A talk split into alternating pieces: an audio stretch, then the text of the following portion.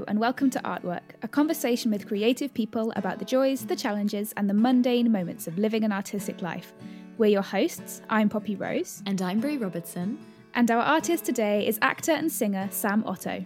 Growing up surrounded by music and opportunities to perform on stage, Sam later decided to pursue acting because of the possibilities that the craft offers to research, learn new skills, be active, and grow creatively. Sam studied at Drama School London but left his course early to perform in Richard Wilson's Fracked at Chichester Festival Theatre. He then secured the lead role in Peter Kosminsky's explosive drama The State, which went on to receive a BAFTA nomination in the miniseries category. Following the pre release of The State, Sam was recognised as one of Screen Daily's stars of tomorrow. And as it was airing, he was cast in the TNT and Netflix hit series Snowpiercer as the recurring character John Osweiller. In this episode, we talk about finding your voice when working on a big studio TV production as a relative newcomer, maintaining a creative practice outside of the job, how Sam is navigating how to make the most of his colour and race when auditioning for roles without being defined by it, and so much more. We loved meeting Sam and felt really honoured at how candidly he shared with us about his acting journey. Let's dive in.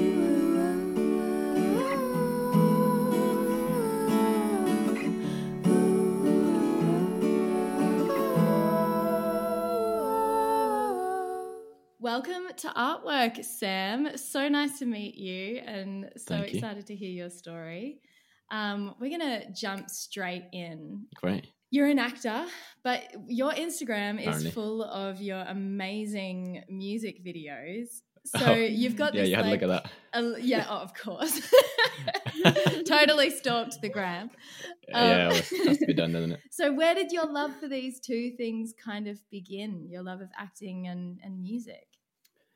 Um, uh, to be honest, I think uh, the music came first. I'd say, to be honest, even though I'm kind of as my official sort of status, I'm an actor. Yeah. But um, it, it I, I think it came from church. To be honest, my family is like uh, have always been churchgoers. My my family's very sort of Christian. My my mum is actually a vicar, and uh, wow. so um, we're just down the road from the church um, where she works. Um, but it meant I kind of grew up in church, and that's always, you know, the nature of church is sort of song and, Yeah. and music is a big part of it. So I guess, to be honest, that's probably where it came from. Um, because, uh, yeah, particularly because my family were also heavily involved with the music at church. So like my mum would like play the guitar and sing. My older brother played the piano. Um, I started singing in church from like probably like 10 or something maybe yeah probably about that so that's got to be where you know it is in itself a sort of stage really isn't it you're kind of in front of people and it's like Mm. a congregation it's actually an audience Yeah. um and we would do little um sort of sketches and scenes and stuff sometimes as well so like at christmas and stuff i remember my brother Mm. wrote a a little sort of nativity scene when i must have been really young um Wow. and we did like the wise men and stuff a little comedy sketch on that so funny um and i did like this little one one man scene as like the innkeeper of the uh the place where mary and jesus uh, sorry mary and joseph come to uh, give birth to jesus so when i was pretty young so that's got to be it you know I, I, Yeah. I can kind of look at it Mm. sort of uh, a bit more sort of uh, objectively but that's really where it began i'd say um and then yeah it kind of grew from there yeah Why did you des- decide to study acting um, and not music? And is that a difficult thing for you to kind of balance your love of both of the art forms? Um, it's hard. I mean, I think the real well, there's quite a few reasons to be fair. I think the main one is really that I wanted to leave myself open to many possibilities because Mm. I felt because I was interested in musical theatre for a while. Mm-hmm. I used to I did a lot of sort of singing musical songs and stuff when I was younger, and I did love that idea of like you know being on stage and singing and sort of letting out. Yeah. But um, I felt that I would be sort of on one path if I did that Yeah. and I had I grew up with loads of kind of interests. You know, I I used to uh, I remember Theo saying in his thing, which made me laugh. He said something about um every what is it middle class uh like Mhm. person grows up Playing doing a sport when Yeah. they're younger. So like I did I had I, I did athletics. I was like a runner when I was younger. Um, so and I, that, I took that to kind of a fairly high degree as well. So like that was something of myself which I I didn't want to just like lose. You know, I still wanted to have that sort of element of physicality, element of um, athleticism or whatever. If I could find a way of using that in my life in the future, I wanted it. And I felt that in acting, there's still that possibility. You know, we're talking about like being able to move and dance or whatever is still part of that. Whereas music isn't necessarily um, Mm. doesn't necessarily involve that Mm. and various other things. You know, I just I loved like reading and writing and and uh, researching and all that sort of thing. So acting feels felt like to me it was an open book. There was like Mm. many things you could end up doing, and music was a part of that. Whereas um, music by itself didn't you know necessarily include those other things. Yeah. Um, but there's also the aspect that my older brother is a musician, so I kind of you know wanted to like diversify a bit. Yeah. Yeah. Mm. he's like he's a really good pianist and uh, and a brilliant like singer and performer. And he's a composer now, so it's like I think growing up, I didn't, you know, that classic thing when you're a younger sibling, that sense of not wanting to sort of copy your older sibling to be inspired by them, but to do something different. Yeah. Mm. And so I think Mm. that's what pushed me more into sort of the uh, the acting side, the speaking side necessarily, rather than Yeah. singing or playing the piano and stuff. But I still, Mm. I still love those things. But um, that's what I remember saying when I was at drama school. And they asked me why I wanted to be an actor, and I was kind of like, oh, because it's it's allowing myself to use all of myself rather than Mm. just like picking one part and chasing that. It was like it left those things open. Mm. So that's the dream, really, to be able to use everything. Yeah. Um, so that's probably probably the answer as succinctly as like as I can give it. Yeah. That's amazing. That's really really cool. Mm. And do you feel like it has been that for you? Well, I think yeah. I mean, I think there, def- there definitely is the sort of potential for it, and there has been a lot of that already. To be fair, you know, there has been music, and there has been singing, and there has been movement, and there has been languages, and there has been research, and there has been meeting new people, and there has been traveling, and all that sort of thing. And it's Yeah. like Mm. that's an amazing privilege to have the chance to do that. Um, and that's the great thing about this job in this world is that even though it's obviously terrifying and there's like every chance it's just going to end any second, it has a kind of unlimited ceiling as well. So it's Mm. like there's you Mm. could literally be doing like you know I- I'm always inspired by or just so excited by the stories you hear about um, actors who get to play these incredible roles or they get to learn stuff, you know, and they get to go play or like learn some com- like completely random thing they'd never have ever had the sort of time or you know headspace to learn if they hadn't have been learning it for the role. And that's the kind of real exciting thing about this job, I think, um, is that any day you could get thrust into like having to be like a, I don't know, learn to walk on a tightrope or something. I don't know, just something random.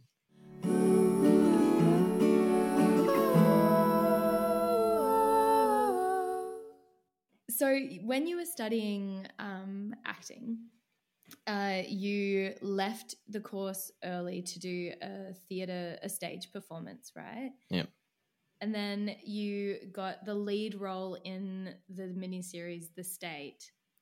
Um, Yeah. What was that like? Was that your first like screen acting role that you received, or had you been auditioning already? I'd been auditioning, yeah, um, but it was yeah my first screen role for sure. Um, it was like you know it was an incredible like coup that for me coming out of drama school, um, and also I would have to say it was probably the best thing I'd auditioned for as well because you know like I said in my sort of spiel before um, about my my race and my look and all this sort of thing, there Mm. was I, I kind of came to understand pretty quickly that my you know the actual potential I had to play many of the roles I was auditioning for was pretty low. Um, and this was one of the roles I, I auditioned for. Where I was like, you know what, I actually could play this if they let me do it because I look right for it. And, you know, um, there's not going to be any sort of discrimination about me. But having said that, there still was a little bit because they still had to prove I was like had the right bloodline and all this sort of thing, which was still annoying. Oh, wow. it, but um, but yeah, it was an insane thing. Like the, the, the audition process was like quite a few months, and like, they told me right at the start they thought I was too old anyway. So it was was always a you know an unexpected and it was unlikely to happen. So when it when they when I actually got the part, which was insane, I I, I didn't I, I couldn't believe it. Yeah, because also Wow. um, this was part of the thing that I was you know really dying to to do with this job with this career or whatever is to is to be a part of something that's like larger than yourself you know it's not Mm. not just about playing a, a part or ent- entertaining or whatever, which is you know, a beautiful part of what we do. But when you have the opportunity and the privilege to do something that has actual sort of real world impact, that's Yeah. like amazing. That's like gold dust, isn't it? So yeah. um, it was also it was also scary as well. You know, this the whole thing is about um, young British Muslims who go to Syria to join the Islamic State. So it's set in 2015 when that was at its peak, sort of thing. So Mm. it felt like something like cutting edge and political and contentious. It was going to cause arguments and cause um, sort of you know people were going to Mm. ruffle people's feathers a little bit until they actually got understood what it was trying to do, which was to hold a mirror up to society and, and sort of tell a story that was going to um, educate people so we can understand, so we can better prepare and everything else. But yeah, it was it was an amazing thing to to have been given that at sort of such an early stage. I really couldn't believe it. Yeah. Um, Mm. That is And, yeah. really. yeah, and um, I- the that director, must have been so crazy. yeah, it was insane. Like you know, Peter Kosminsky, the director as well. He has this incredible um, history of work, which is like has always been very political and has always been Mhm. sort of really amazingly put together and re- amazingly researched and performed amazingly. So again, to be a part of that sort of family and history, I was like so felt so blessed. Um, but also, I felt this responsibility. I was like, oh man, Mm. I'm like following the footsteps of some like amazing storytelling and political sort of essentially almost non-fiction but fiction. So I was like, okay. And in fact, he he actually rang me, and I think he said to me something like, "I'm not the sort of director that's gonna crack the whip. Um, I'm not the sort of director that's gonna like tell you off or anything." He was like, "I just expect that on day one of the shoot, you'll be prepared." And so I was like, Mm. Because I had to like speak a lot of Arabic as well, which I had never spoken before. So I had to like learn that, and I had to Mhm. obviously I spent. They gave us a good bit of time, so like three months before we started the shoot. To I went to you know I, I went to like mosques and stuff. I spent a lot of time with with some Muslims in London to like learn loads about it, um, yeah. and the prayers and everything and the meals and stuff. But still, I felt this huge responsibility. But That's equally, what what a privilege, you know. I'm, I I felt Yeah. so privileged to have that um, opportunity. Um, so yeah, it really was. It was a Mm. very amazing thing, and I'm still. I'm, when I talk about it, I'm still always like, yeah, it was incredible. That first day that you arrived on set, what? How were you feeling? Did you feel ready?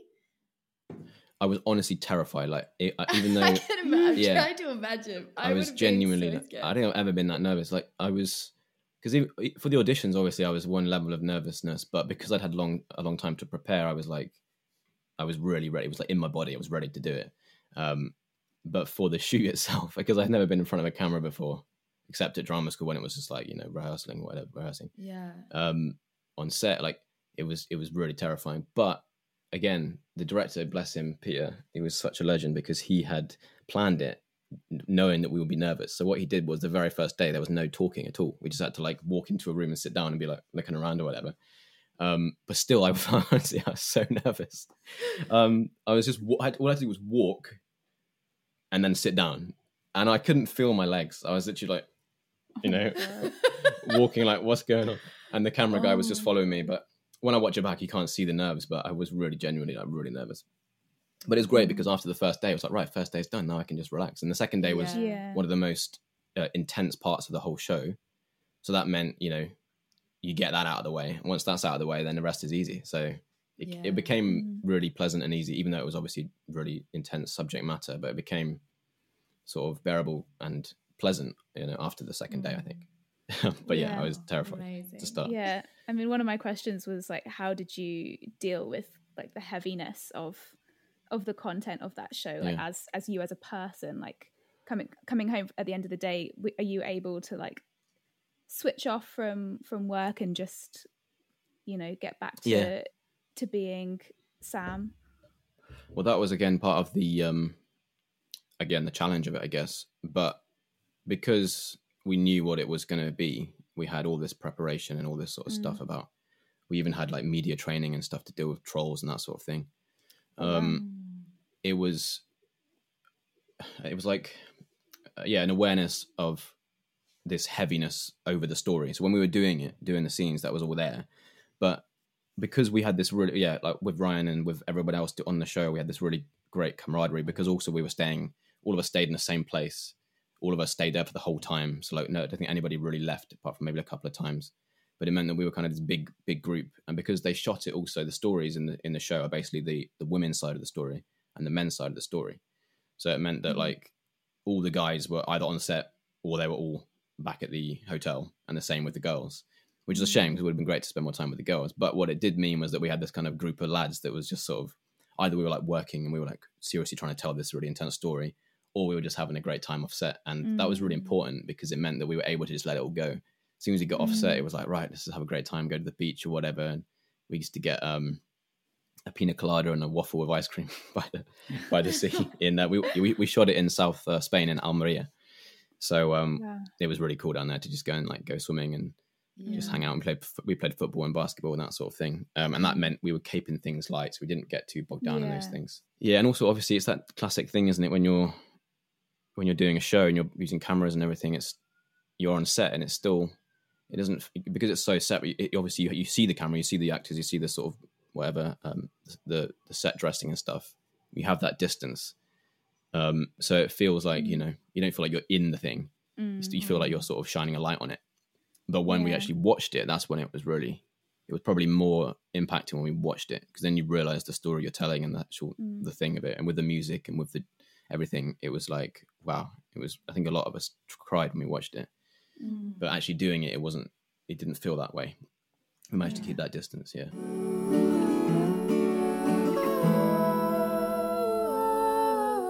Do you choose what auditions you go to based on like the content of the stories or the characters that excite you, or um, are you still do you just jump in and go like I'll try everything and just see what what falls in my hand, Yeah. kind of a thing? Well, I think it's kind of obviously you want to be, um, you want to be able to have that choice. You want to be able to be sort of specific about the stories you're telling and the sort of portfolio you're creating and whatever.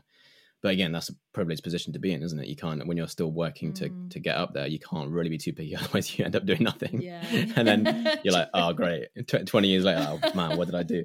Because you know that's that that's that thing again. It's about it's still a career, isn't it? It's still a it's still a job, and you still have to sort of be savvy about where you're putting your time and where you're, you know, if you're maybe doing something that you don't necessarily want to do so much, but it will open up doors in, in another way, then that's the sort of the challenge, isn't it? Um, and I'm lucky, you know, I have agent and uh, yeah, agents who can help me or uh, who are who are finding things that they think are, are good for me to read for or whatever. But I'm st- Yeah. I'm still certainly not at the stage now where I'm like, I'm sorry, I'm not going to do that. Like, that's that's too that's like below me. No, um, I wouldn't be like that. But having said that, there's a couple of things, mainly when it comes to race, to be honest, those are the things Mm. that I would be more picky about because hmm I don't want to end up being sort of pigeonholed. You know, that's that's the challenge as well, especially when you have a kind of a, a bracket. Um, so there was a thing a few years ago, just after I did the state, where I had a straight offer for a show on BBC, but I was like, I think it's best if I don't do it because again, it was still tied into like radical Islam and stuff like that, and I didn't want to be sort of telling that sort of being that thing again. Um, it's important to tell those those stories, but I didn't think it was being handled in the best in the best way. And for me at that time, I was like, I don't want to, I don't want to do that again, you know. So those are the things I would be perhaps a bit more picky about. Do you want to talk a little bit more about that? Because you mentioned that in your email, like that you're like kind of navigating uh, this world. Yeah, um, there's been, I mean, to be honest, it's like it, it's been a kind of journey for myself in that way. You know, when I was younger, honestly, I don't think I was really too aware of my my race or my look. You know, I was just a person in the world. Um, I had a few a few instances of racism when I was younger, but I, I was more predominantly sort of proud and that I felt I was a bit different to people. Um, yeah, because I grew up in a very white area, so I was kind of like the token brown kid. but I'm also mixed. So my dad's white, so it's like I kind of I fit into white communities and friends friendships easily because I, I that's how I grew up. Essentially, I grew up um, as an English person, and so I relate to everyone around me and who's also English.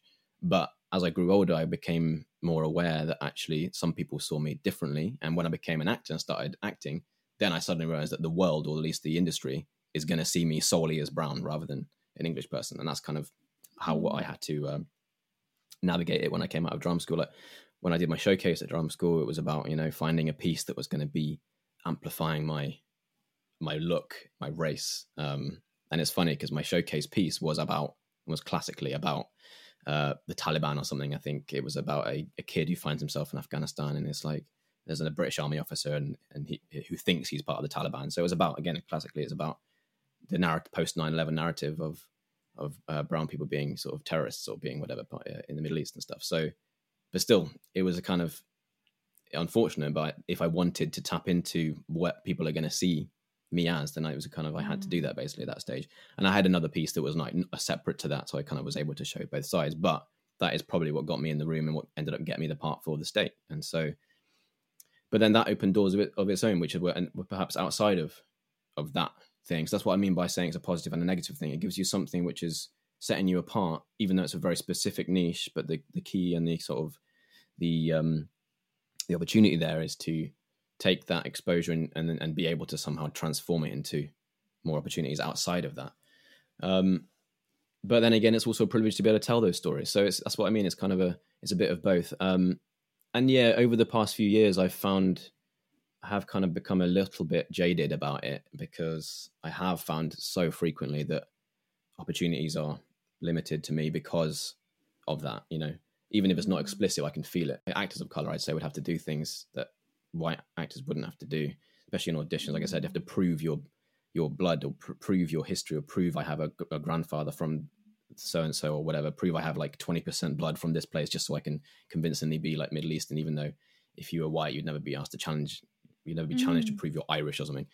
Um, and that's annoying because then you become this. We we, live, we come come from this place of whitewashing or whatever to a period of ultra authenticity, and there's kind of this middle ground, which means you relegate a lot of people. Um, either you take uh, well, in the past, you might have just been saying this actor is famous or, or perfect or whatever, so that they have an, they have an audience so they can play whatever part, even if it's not their skin color. But now it's like we need to we need the person who's actually from that place to play the part. Um, obviously, there are mm. there's flexibility in, in that zone, but those are the things that I've I've found annoying over the past few years. Is it's like just if I'm not absolutely like specific to a region, then I can't do it. And obviously, I'm not gonna I'm not gonna be playing white roles so then where does that leave me? And that's that's been frustrating. And then I'm like, well, maybe I shouldn't be an actor. Maybe I just don't have a place. So I'm mixed race. Maybe that's maybe it's because I'm not I'm not authentic enough. Therefore, I can't tell those those stories that people would think of me as. But that's something I've I kind of flirted with that sort of idea a few times. And something happened to me last year, which I found really frustrating. Which was basically there was this BBC show which I was auditioning for, and I went through all the rounds of it, and um, I discovered in the final round they sent through the um the like uh the scripts the full scripts. And all i'd known prior was this like the character's first name. It, it turned out that the character's surname was like of southeastern asian or, or eastern asian. And i'm like well i've done this i spent so much time on research and learning the lines and delivering the performances for like two or three rounds of auditions. And now i've discovered that i shouldn't be auditioning for this part because it's not me and ultimately mm. what they've done is they've put everyone in a sort of BAME category, you know, or everyone who's who's just sort of non-white can go in one category. We'll audition them all, even though we, we mm. probably do want one type. But what that does is it means you you put these people, in, and I was one of them in this occasion, putting them through weeks and months of prep and research and and whatever, when you're never going to give them the role in the, in the first place. And so I got, mm. you know, I got all the way through, and then right at the end, my agent calls me up and she's like, "Yeah, so they loved you and all this stuff, you know, blah blah blah. That they would love you to do it, but." Um, they really want someone of uh, of Eastern Asian descent to play the part, and I'm like, well, again, because obviously it's like that's important and that should happen. And then all, all I have to do is, is, go like, well, that's yeah, that's important then, so that's fine. But mm. where I where I'm standing after that is saying, well, why did you audition me? And that's going to happen for loads of people. It's like, why did you bother yeah. going through that whole process of seeing these people? If at the end of the day you're going to go, well, actually, we weren't ever going to cast you anyway. Um, yeah. So that left me feeling a little bit annoyed, you know, um, just that sense of kind of being put in a category with all of us mm. who are just sort of feeling the same way. We're all going to be in one category. We're all looking at each other like, well, we're not the same, but so um, that's something that I've had to kind of come to terms with as well. It's, it's something that, like you know, when when the Black Lives Matter movement happened last year, that kind of started to open a lot of, sort of began a lot of these conversations about race, how we see each other, how and how systemic racism has kind of informed how we are all, you know, geared to think, not just mm. White people but everybody, myself, yeah. um, other other people of color as well those inbuilt biases which are just there. And so, um, yeah, and that's part again. That's part of my challenge and part of the challenge of anyone who's, well, everyone has their own challenges, obviously, in, in this career and in every career. But that's something I've had to kind of come to terms with. I'm going to be dealing with as I go forwards. Um, mm-hmm. so yeah, it's been a kind of, like I said, a double-edged sword. I've had immense privilege because of my look, but also it has been a a thing that's that's definitely held like held back opportunity. I'd say but you know, hopefully I'll look back in years to come and be like, those that was the challenge that has got me to where I am now. But mm, we'll yeah. we'll see what happens. But um, yeah, it's uh, yeah. it's a journey, isn't it? And so you know, like I said, it's a privilege and it's a and it's a sort of barrier yeah, yeah. Mm. Thanks for sharing that with us. I think Yeah. that's a really important conversation to have. Yeah, it's, it is interesting. I'm sure everybody has a different tale as well. It's, it's obviously very different for everybody, but ultimately, I think the main thing is just to find the positives and use them to your advantage rather than being Mm. sort of weighed down. I mean, it's, it's, it's very easy to do. I've certainly felt that myself, being like, like I said, jaded and feel like like weighed down by the sense of it's being sort of held back or whatever. But you know, the only way to make to change that is to break out of it. So, you've got to be positive. Has it affected you um, personally with your own identity, or has it really just kind of been a separate, like, professional struggle that you've been able to separate from like who you are personally? I think it has affected me personally, yeah, for sure. Like I, like I said to you, I, I would, I never even considered. I mean, to be fair, it's also the world we live in now, so I don't know if that was obviously those things have become clearer as time has moved on as well. So when I was a kid or whatever in like the early two thousands, I wouldn't. Well, I think that even the world was necessarily as.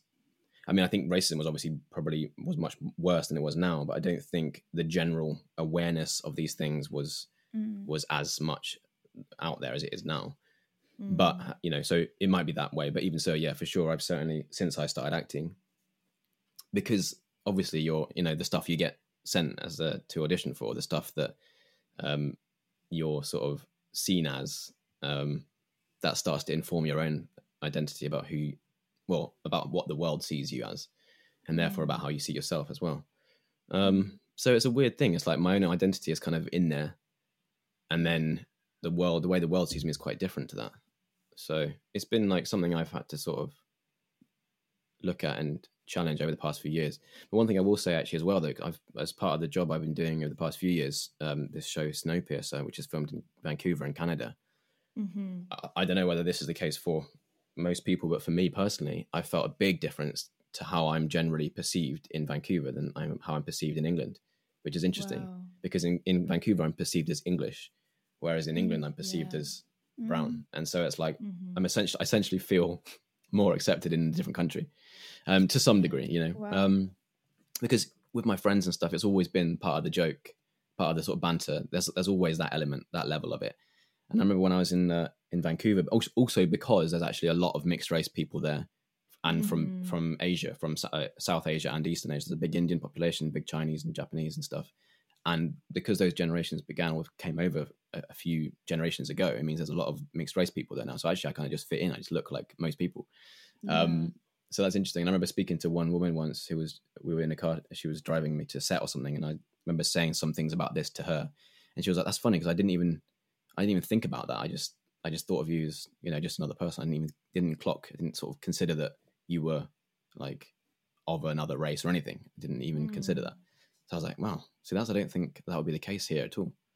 But um, I don't know. It's an interesting question, but that's maybe just partly maybe just my own sense of self in this country or whatever. Maybe I've maybe I've always felt a slight sense of not belonging here uh, because of growing up in predominantly West, uh, sorry, white um, white uh, communities.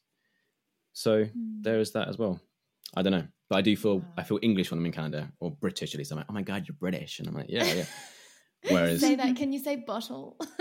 Yeah, Bottle. bottle. bottle. oh my god. Yeah. Oh, it's so funny. Yeah. Um, so cute. I love your voice. yeah, yeah.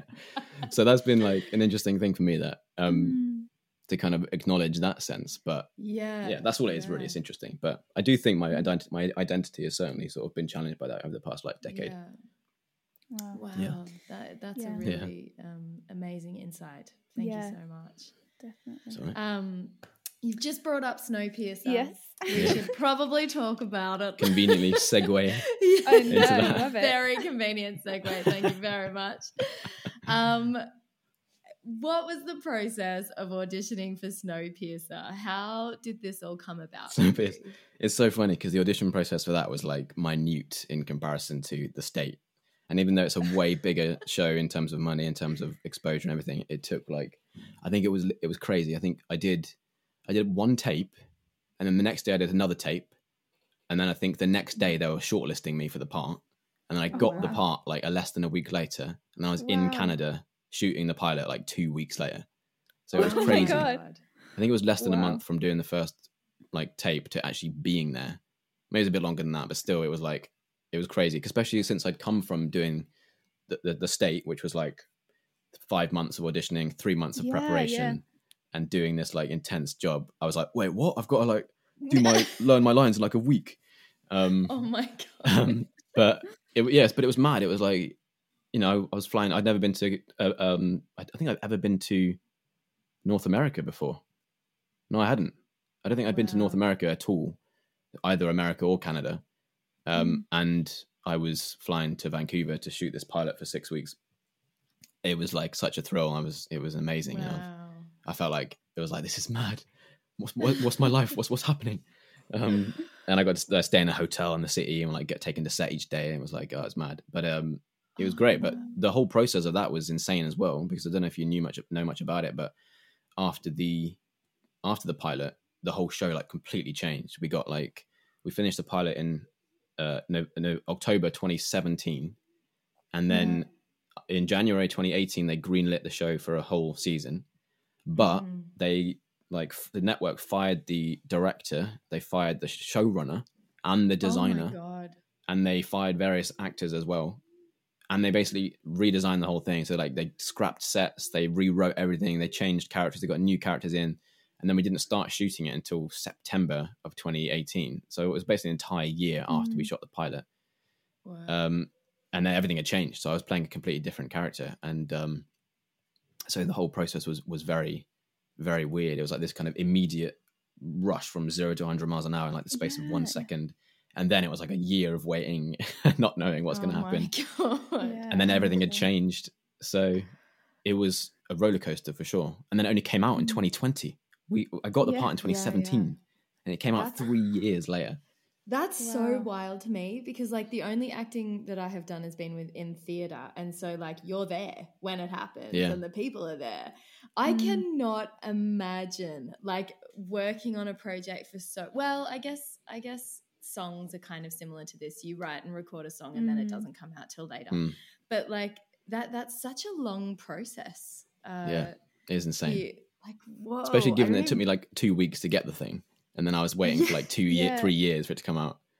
Because Man. Also for you as an actor, like you, I guess, you, like you, you really want these things to come out so that you can start to like, Yeah, you know, exactly. maybe book other jobs. Yeah, I- so what do you do yeah. in the interim time? well, that's the thing. I mean, that's partly why this whole the whole experience with Snowpiercer has been kind of frustrating for me. I mean, obviously, it's been an amazing thing to have been a part of. I can, you know, the scale of it is unreal.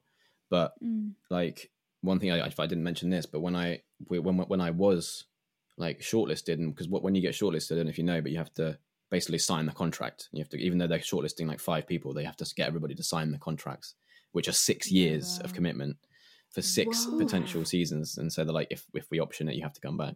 And so all I'd read was a pilot script, which ended up not even existing. All you read is a pilot script, and you got like two days to decide whether you want to commit to six years of working halfway across the world for six months of the year.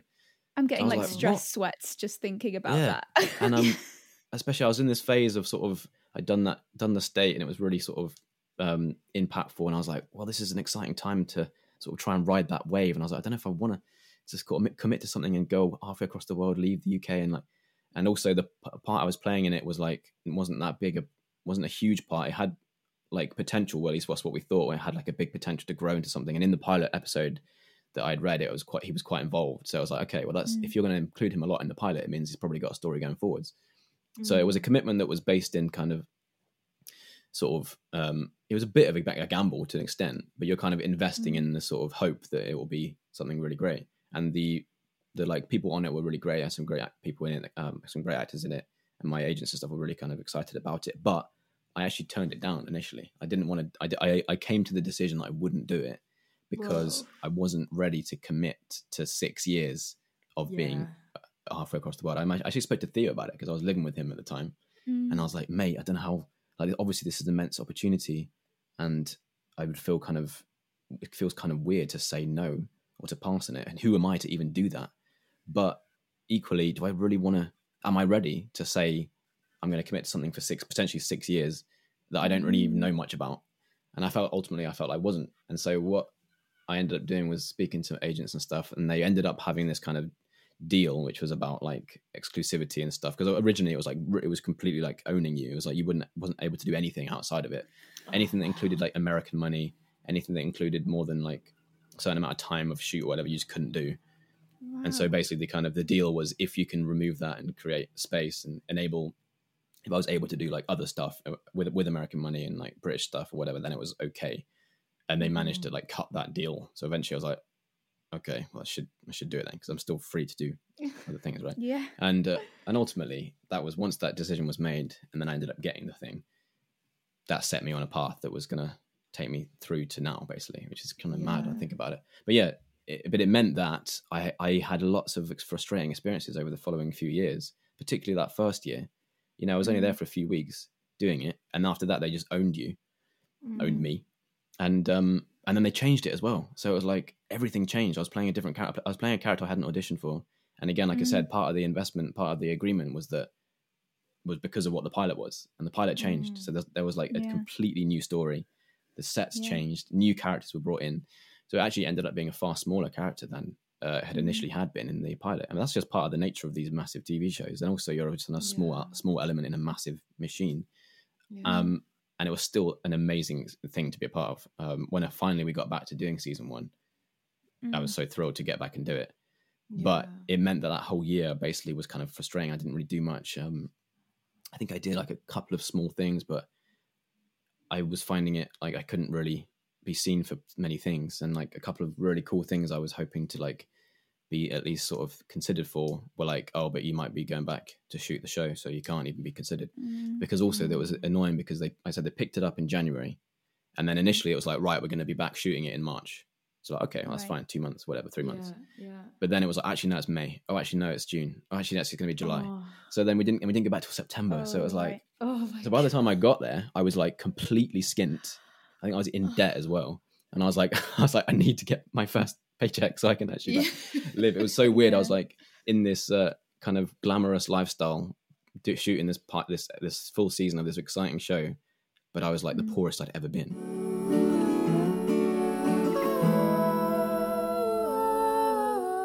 in your email, you also mentioned like kind of being a relative newcomer in a major project where, you know,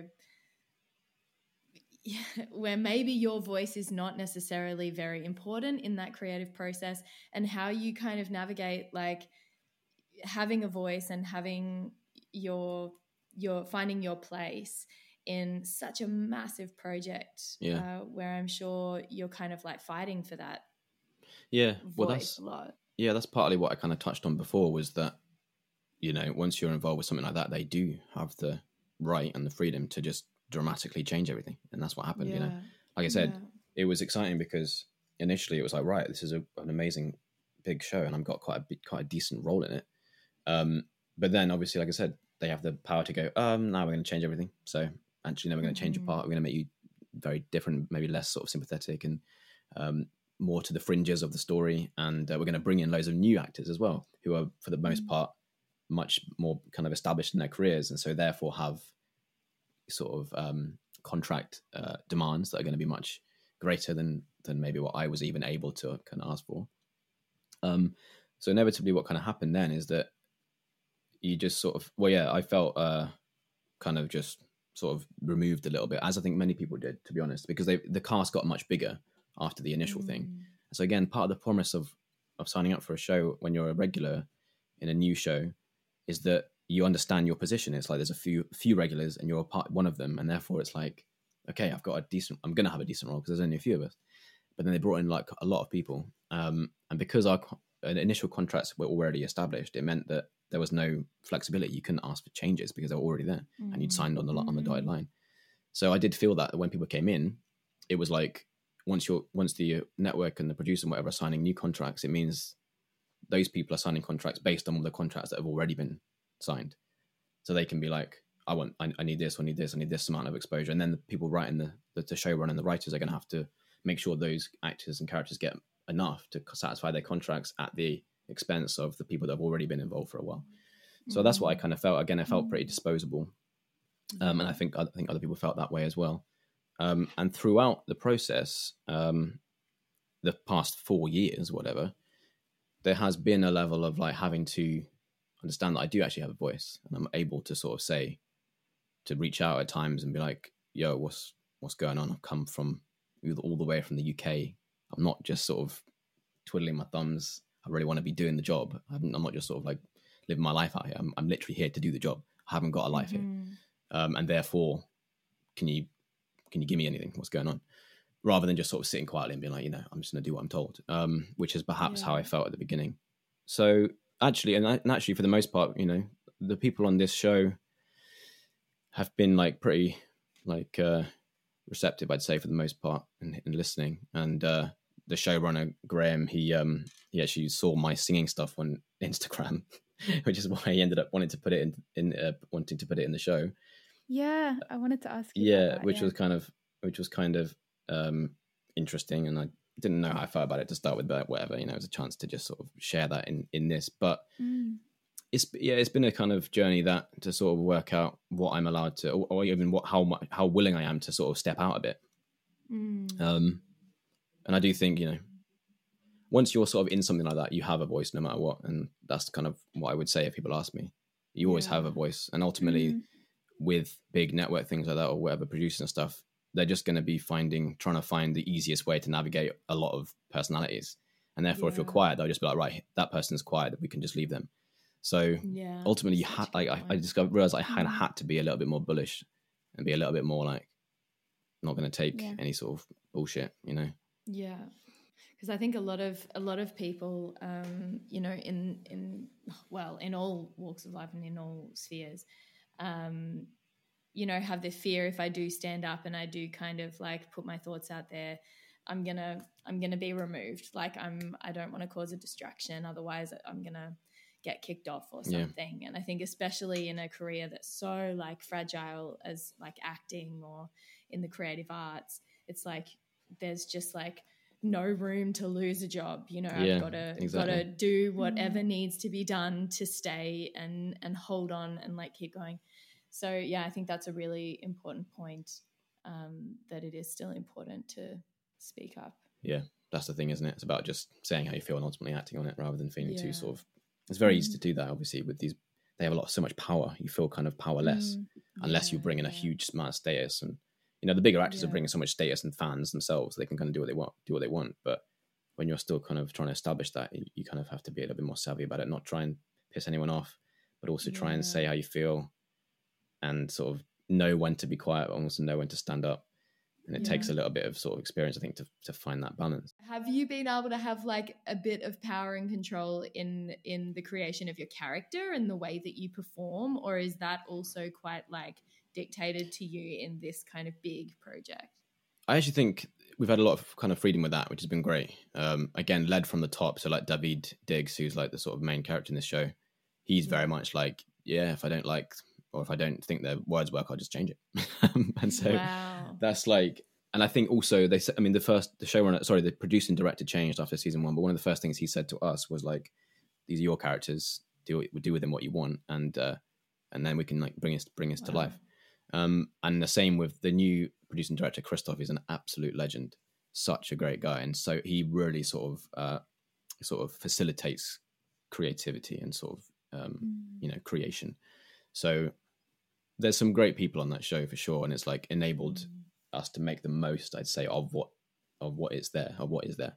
So mm. um, yeah, and I've had uh, like also well to be fair, the, the character I, am playing is, is, changed quite a lot throughout the show, um, and so I have had a bit of a kind of sense of a confusion sometimes about how I'm supposed to play it because like I don't know if you've seen the show, but in the season, the first season, he's like basically like kind of like a hothead, a bit of an idiot, and a bit of like a a kind of like he's a bit meant to be a bit stupid and a bit mm-hmm. sort of mm-hmm. like clearly a bit of a bonehead um and sort of like abuses people and just sort of like punch beats people up and is just like yeah whatever don't care um and then obviously moving forwards they expose a bit of heart but then suddenly he turns up in the end of season two and starts playing the piano and I was kind of like, I was like, how how how is that going to make any like any sense? But ultimately, it doesn't really matter. It's just about you know people who are watching it and engaging in it if they can buy it and believe it. That's all that matters.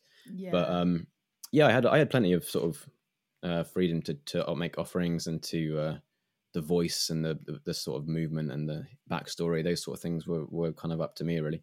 They were they were great though. The um, showrunners, I think season one and two perhaps were like were less engaged, but in season three, when we just did, they were really engaged, and so we had a, had a whole conversation with them before we even started the third season to be like, what, what's coming and how can we sort of build on it and all that sort of thing. What can I bring to it? Mm.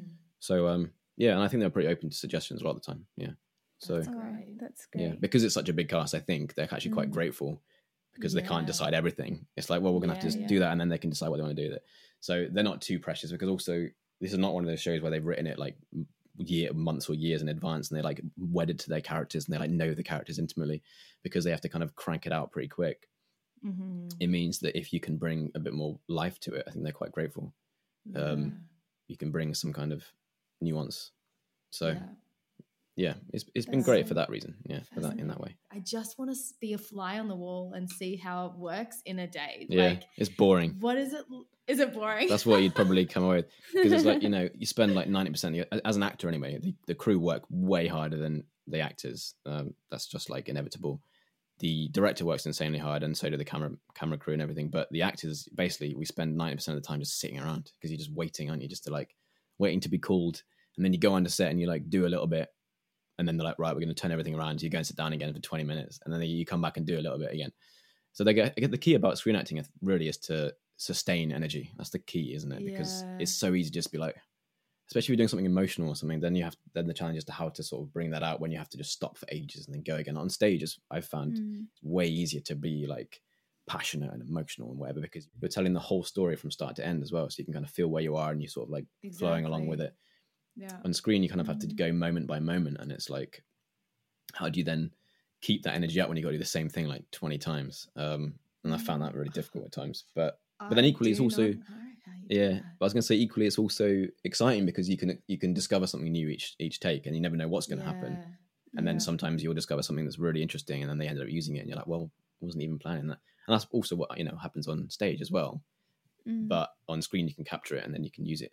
Um, but yeah, it's mainly I'd say if you came and visited a set for a day, it depends. Obviously, it depends what set, but Mhm. um, for the most part, it's just a lot of sort of like people like muttering and like and like everything's sort of dark and there's just people sort of sitting around. You're like, what's actually happening here? And then every every sort of half an hour there'll be like an explosion of stuff going on, and then I'll be like, cool, cool cut, and suddenly it goes back to just people like and that sort of thing again Oh, But- wow, but it is exciting watching the monitors. I it's always exciting watching when you go and sit behind and watch the monitors Yeah. to see what's happening because suddenly it looks like so cool. yeah. um, wow. And it is awesome working on like sets that are all built like specifically for that thing. It's, they're amazing. Mm. The actual level of detail on this show is insane. Mm. Um, so yeah, the set dresses and the, the whatever, are, are amazing. Yeah. Yeah, I suppose it's quite is interesting as well because the sets it's set on a train, Yeah. so they're they Mm. they must be quite like small in terms of narrow. Yeah, they are Um, fairly. na- Yeah. So once you get be on them, you, yeah, um, you can kind of feel like you know you could be on a well very big and very weird looking train but still you could be on one. And they are kind of pretty mobile normally so they can be like rocked and stuff to make that give you that movement. Um, but they're designed brilliantly. They're incredible. The level of detail like i said.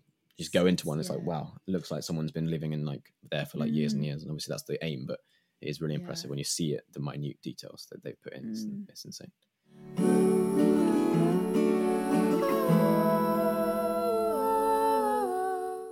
so yeah, I'd love to ask you about like finding your own creativity outside of a creative job yeah because obviously you have your music and i just like that is so, is so important because it i've learned this year myself that it's really important to have hobbies but mm, Yeah. it's more difficult to have hobbies when your job and your work is something creative and that is often something that other people would choose to have as a hobby like i've definitely found with Yeah. music that the lines have become really really blurred yeah i know what you um, mean. with like work and fun. And yeah i just wondered like what's your view on fostering your creativity and still creating music for yourself and maybe creating um theater and other pieces of, of of acting for yourself outside of your work? Yeah, that's one thing. Like my very first job, which was the theatre job in Chichester, um, I, I met loads of cool actors there. One of them was Ollie Chris, and he's this sort of like a, a wicked uh, British actor. One of the things he said to me because I was my very first job, he was like, "Whatever you do, make sure you have a second passion." He was like, "Have another Mm. passion. Don't Wow. like don't have all of your happiness coming from this because it won't fulfill you. You need to have something else that's fulfilling you so that you can give this everything without feeling the need for anything back." And I thought that was really wise because I was like, "Yeah, oh, yeah, of course." Like, um, if I'm happy in my life and I'm being fulfilled in everything else I'm doing, then it means I don't need this to be like Yeah. everything to me. And I think if it was, well, I felt sometimes that it maybe is, and that's when I get like depressed or whatever down because it's like drains you, doesn't it? So Mm. yeah, that's the that's the sort of that is the that is the uh, the challenge, I guess, as well. I mean, like I said to you before, I'm quite I'm quite in that respect I'm quite good because I have a lot of interests. So like Mm. when I'm in Canada, for example, I do a lot of like hiking and cycling and skiing and stuff like that because I love the outdoors and I love like getting out and about. So that's been a way of best place you could be for that. yeah, exactly. it's amazing, isn't it? So that's Oh been God. like a, a great thing. And in terms of but in terms of creativity, yeah, I mean, the difference, I guess, between what you're talking about uh, and what I do, I'm I have done is that the the like the work, the acting thing is is kind of like I said before, it's not your own. It's not your own creation. I mean, obviously, you I mean, Mm. yes, you can create the character and stuff, but it's, you're still interpreting what someone else has given you. So in that sense, it's like, um, it is a, a creative thing, but it's not like my own, you know. Um, but I mean, I do love that aspect of it. I, lo- I love being able to work on it and build something and grow something. Um, but what I found is that I can perhaps find more creative fulfillment outside of, at least with Snowpiercer, because I spend most of my time not doing it. Like I said to you, I, I have so many, I had so many days and weeks when I wasn't on set, so I had to find other things to keep me keep me Mm. going. And that's one thing, like I Yeah. I touched on in that email before about how to maintain that creativity. Because I've often Mm. felt like when I'm doing this job and it's sort of it's gone on for years and everything, and it's like been an amazing thing. But equally, I felt like, am I sort of being sort of uh, diluted as an artist because I just have this work that's there? I haven't had like a, a thing that's driving me forwards to create stuff because I'm doing this thing. I know I'm going to get another script next week or whatever. So I was like, I, f- I have felt in the past few years that perhaps my creativity is being like dimmed a little bit. I'm like, oh man, that's why you know the music's great because Mm. I can sit I, everything. Every time I've gone there, I've got I've made sure I have a piano in the place I'm staying, so I can just like try and play stuff and create stuff. I really do want to do and have always wanted to do make that more of a thing in terms of music and getting stuff out there. But then again, it's like that's not really what's important. I don't need to get stuff out. It's just about like having a an outlet, I guess. Mm. Um, but yeah, I mean, staying. I've been I've been trying to like done all sorts of things over the past few years that have just main, maintain that sort of creativity. I've really wanted to try and write something for a while. Haven't really sort of got into it yet, but it's just been like I've got a load of ideas that are written down. I started writing like little poem poems and stuff like that. I got a little poetry collection going. Um, Wow. I like uh, I like drawing as well. So like I've done um, like when I, whenever there's like a big birthday coming up, I tend to like or an anniversary or something. I'll like make a card, and that tends to take a few days or whatever. So that's quite fun. Um, and one thing I started doing during uh, the pandemic when I was in quarantine when I went to Canada this time was I started painting little little figurines, you know, little models, which kept me sort of like again it was like a little sort of creative thing which kept me going. yeah, um, yeah. Mm. and uh, yeah, there's just various ways, isn't there, of like staying sort of that Mm. excitement. And one thing we did, Yeah. me and my family did during the first lockdown, 2020, when I when I came back from Canada from season two, straight into like lockdown here, um, we wrote and well, I, yeah, I wrote a song for my brother's birthday, and then we made a music video out of it, and that was so funny. And Oh, then we did, it, we did yeah, and we did another one for my grandparents. Both their, both of them had their 80th birthday, so we did another one for that. Um, and they are um, South African Indian, so there's this kind of like Indian element. So we did like a Bollywood themed like song. It was so funny. We did like a Oh, whole dance. We did like a previous like a scene prior to it that was all like re- overly melodramatic and stuff. So that sort of thing was just like, and honestly, that's that's the sort of the real joy, isn't it? Of like, there's no no reason to do it other than because it's like so much fun and you're just trying to like make make someone smile. So those things were actually so fulfilling when I did them. It was like it wasn't Mm. for any sort of work related purpose. It wasn't to try and make any Mm. money. It wasn't trying to like make people notice me or anything. And I think that's where Mm. I find my creativity can be a little bit shot when I'm trying to come at things from an angle that's saying, who's going to want to like read this? Who's going to want to listen to this? Like, who's this for? Uh-huh. Rather than Yeah. just being because it's just an expression of what I want to do or, or whatever.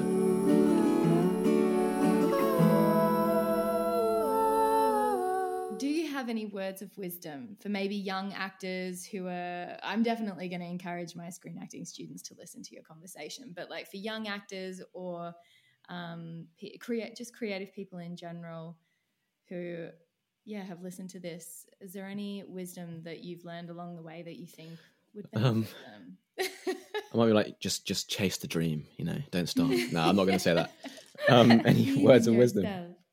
Well, because I mean, someone said to me something once about like, you know, I think, or maybe I heard it somewhere where it was like, if it's not like, you know, if you can do if you, if you can do anything else, do it. That's what I think someone said once. But I don't think I particularly agree with that because obviously there's an element of loving this stuff and doing it because you just want to do it, not because you have yeah. to, or it's like you're like you're gonna die if you don't.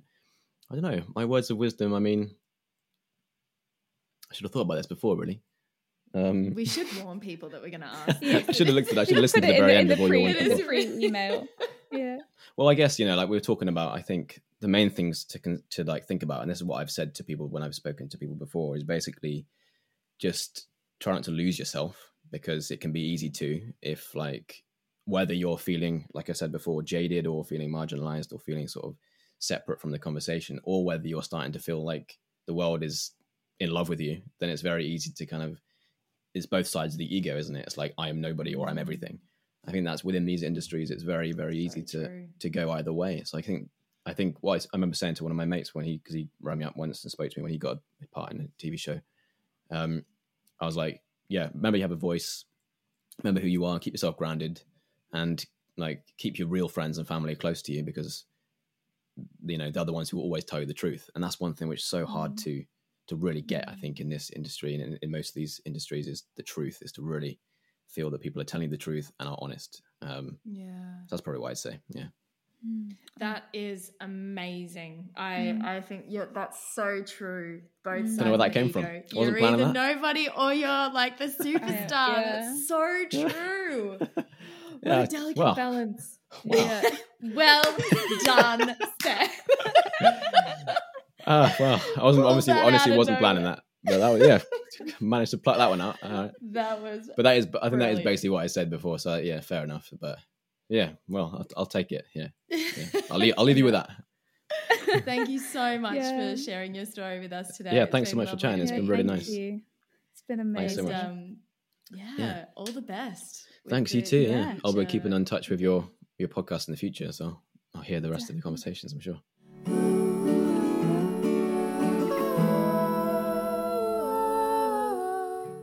Thank you so much for listening to today's episode. We'd really appreciate it if you would take the time to subscribe to our podcast and review the episode so that more people can find us in the future. Your comments help us pop up on people's suggested podcasts, helping our artist stories reach a wider audience. Podcasts are best shared by word of mouth, so if you know people who might enjoy this episode or the Artwork podcast as a whole, we would love it if you told them all about it. And if you'd like to be a part of the artwork conversation, we would love to invite you to join our Artwork Community Facebook group, where you can connect with the artists we've featured on the podcast and share your art with a like minded community. You can find the link in the show notes as well as all the links to today's artist. Follow us on Instagram and Facebook at art.workconversation. And stay tuned for our next inspiring episode. Bye. Bye.